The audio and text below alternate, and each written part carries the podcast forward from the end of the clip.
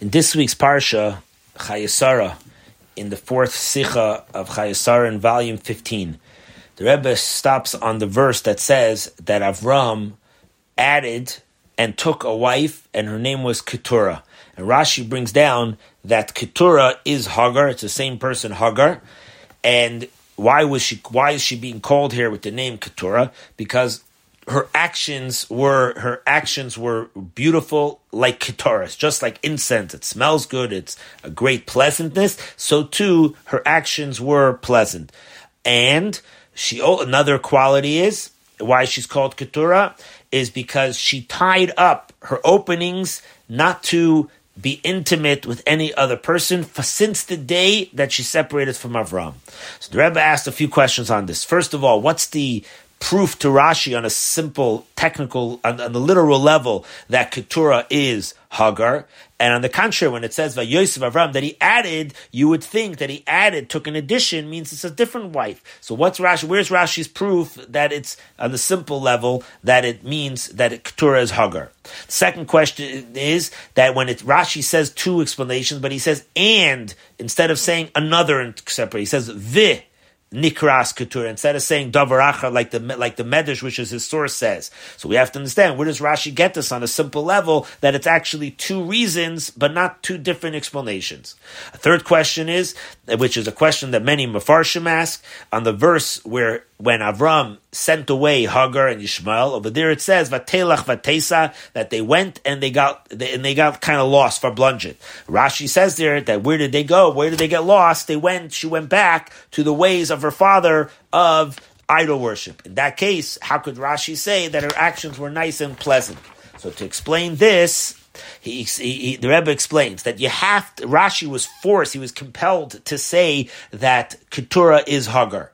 Because every per, normal person would would ask this question: What happened to Hagar? How come Avram was able to use his power of influence to convince everybody to do teshuva, to repent? But when it came to his own family, he wasn't able to get them to do teshuva, and she, till the point that she goes back uh, to her father's ways of, of idol worship.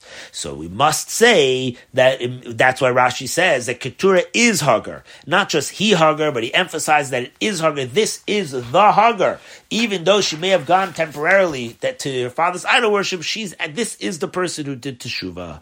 That's the emphasis also on the word zu Hagar and not using the words he Hagar. Rashi couldn't be satisfied with this reason alone because that her actions were nice and smelled like Keturah, because at the end of the day, she did go back to idol worship after the, she was uh, Garash Asama Zais. So that's why Rashi brings down a second reason that she was a tsanua, that even though Avram was a tsanua, but Tachlis, he was a, an unbelievable, modest person. Nevertheless, because her actions were not, her actions were that she tied herself up not to be with intimate with anybody else. You have to say also that reason because otherwise it would be difficult to say just to read that her ashes were smell nice because she did go back to idol worship. That's how Rashi brings down that. Uh, and now he says that that the name Keturah is also is is a hinted to by the name of Hagar that she did repentance. This helps us understand a few difficulties according to Chassidus. Number one, this how do you explain according to Chassidus that Keturah is Hagar? Uh, how do you say the word Vayosef Avram? That Yosef there was an addition that he added even though her and that her name was Keturah is Hagar. What's the secret part? In the simple level, we don't say that it's a problem because when it says Vayosef, he took a new level of marriage. Like we know that in the first time he took Hagar, she was only a shifcha, which is like a bondswoman or, or a handmaid. And here he takes her back as a Isha, but it still says here a few verses later that when it came to the inheritance, he gives out the lands, but not as inheritance. He gives them gifts, but he calls them six verses later. He says they're the Bnei Hapilegesh. They're the daughter, they're the sons, the six sons he has now with, with Keturah. They're the sons of the Pelegesh. And the only difference of Pelegesh and a real full wife is, is that a full wife has a ksuba and a Pelegesh doesn't have a ksuba. So now she's like a free woman. It's a different level. So, in the simple level, you could say that Vayosef, Vayik, Vayosef Avram, and he took another wife, means he took her back on a new level of wife. But how do you explain this according to Chassidus of what, what it means, Vayosef, that he took an addition?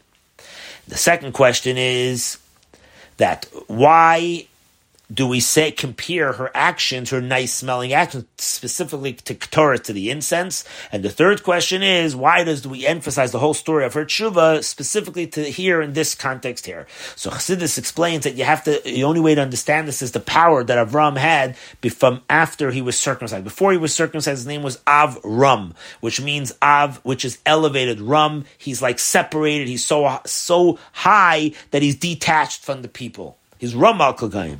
But then when eh, when he came Avraham after the the bris, he came the Av hamon Goyim, became the father of all the nations, meaning he now has a connection to the nations. In other words, when Sarah was working on people to convert people, she only was able to deal with people that were from the level of Klippas Noiga, which is a level that has a mixture of Toiv and Ra. So if there's a mixture of Toiv and Ra, she was able to separate her out from the Toiv. But if it was a level where you can't see any Toiv in any revealed way, she couldn't do do it to the point that she says, send them away because she couldn't handle handle on it to elevate them.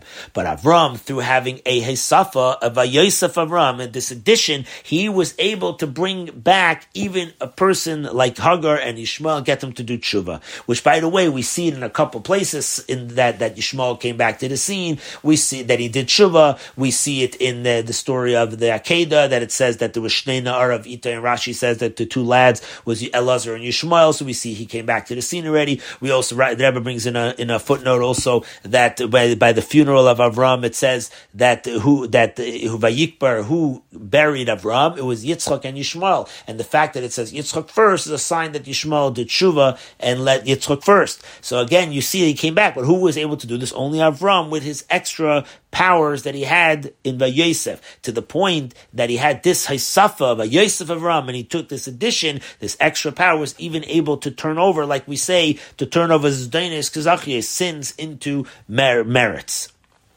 And this is the explanation to the, these three points. Vayosef Avram is that he took, he was, was able to turn over the psilas, the, the, the, things that you can't touch. Like the Aben Ayosef Hashem Li Ben Achar to turn the Achar into a Ben. And this addition could happen whether it's in the world it's an addition or whether it's an addition for Avram itself. Because when Avram reaches a level of God's essence, he was able to convert over somebody that had complete sins in the three impure klippas and bring them back to tshuva to bring them back to holiness. The why do we compare it to the ketores, to the incense? Because her deeds were like the incense, just like the eleven incense of the ketores is eh, that we bring it in the base of mikdash. Yudal samani ketores is to turn over and transform the the eleven and crowns of impurity. Why do we bring down this idea of tshuva specifically in this story when he takes a new husband, a, a new wife? It's because the whole point of taking a new wife is to be able to be fruitful and multiply and, and procreate, to multiply. And this idea is the whole idea of marrying, which is the idea to make a teshuva, to bring a new child into this world. Then this, and the connection to this, the Rebbe explains a wondrous Talmud where it had the story of the son, the, the Rebbe Tarfon was sitting with his nephews. He tried to get them to open up and talk, and he quotes a verse, this verse, Yosef Avram, addition happened to Avram, and he took a wife, and her name was Yochani. Why did he say the name? And they said, no, it's not Yochani, it's, it's, it's Keturah, and he says, ah, you guys are like B'nai Keturah. The Rebbe asks a couple questions on the story, but then he basically explains the idea of the story, that he picked the name Yochani because Yochani represents the story in the, in another Talmud where it speaks there that, that she took, um, that, that there was a, a sorcerer who tried to make tr- tricks. She, she did magic that to, not to let the women give birth. And then when they were screaming in so much pain, she would pray and then she would undo the sorcery and then they would be able to have a child. So you see, she did this kind of magic and to show herself that she, her prayers work to bring miracles. So another thing is Yochanan is connected to miracles. The Gemara says that if you have a dream of the name Yochanan, eh, you know that there's double miracles happening here. So again, you see the idea that Yochanan is connected to being fruitful and the idea of miracles. And that lady who did the sorcery, she her name was Yochani Bas Retivi. So the point is that sometimes when you bring fruitful and multiply, you're actually making an addition to that to, to bring another person to the point that, that person could become your child.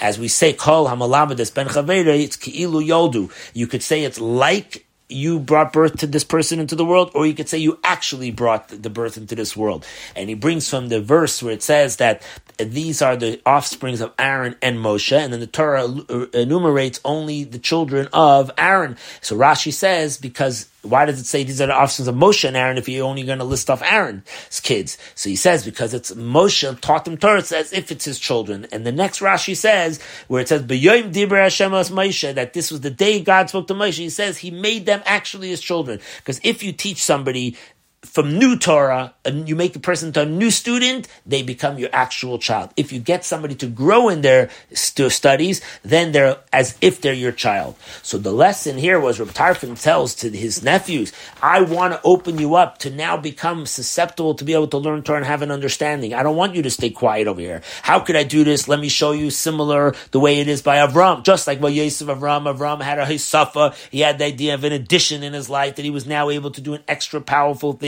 to bring offsprings into this world with this person Keturah. So too, you will be able to do this. And then he concludes with a Rambam, that the Rambam says that the children of Keturah also needed to have a bris. Because what's the whole idea of a bris? A bris is the idea, Mila is a Rosh Tevis, Miya Lalano Hashemayma, which has the end letters of Yud Ke which is the idea of going higher than the norm, higher than Ishtalshalos, and that's the way to bring an offspring into the world of learning Torah in a way, teaching Torah in a way of offspring in a way without any calculations of As Avram did with the children of Keturah, that he brought in this addition into this world of the offsprings of Torah.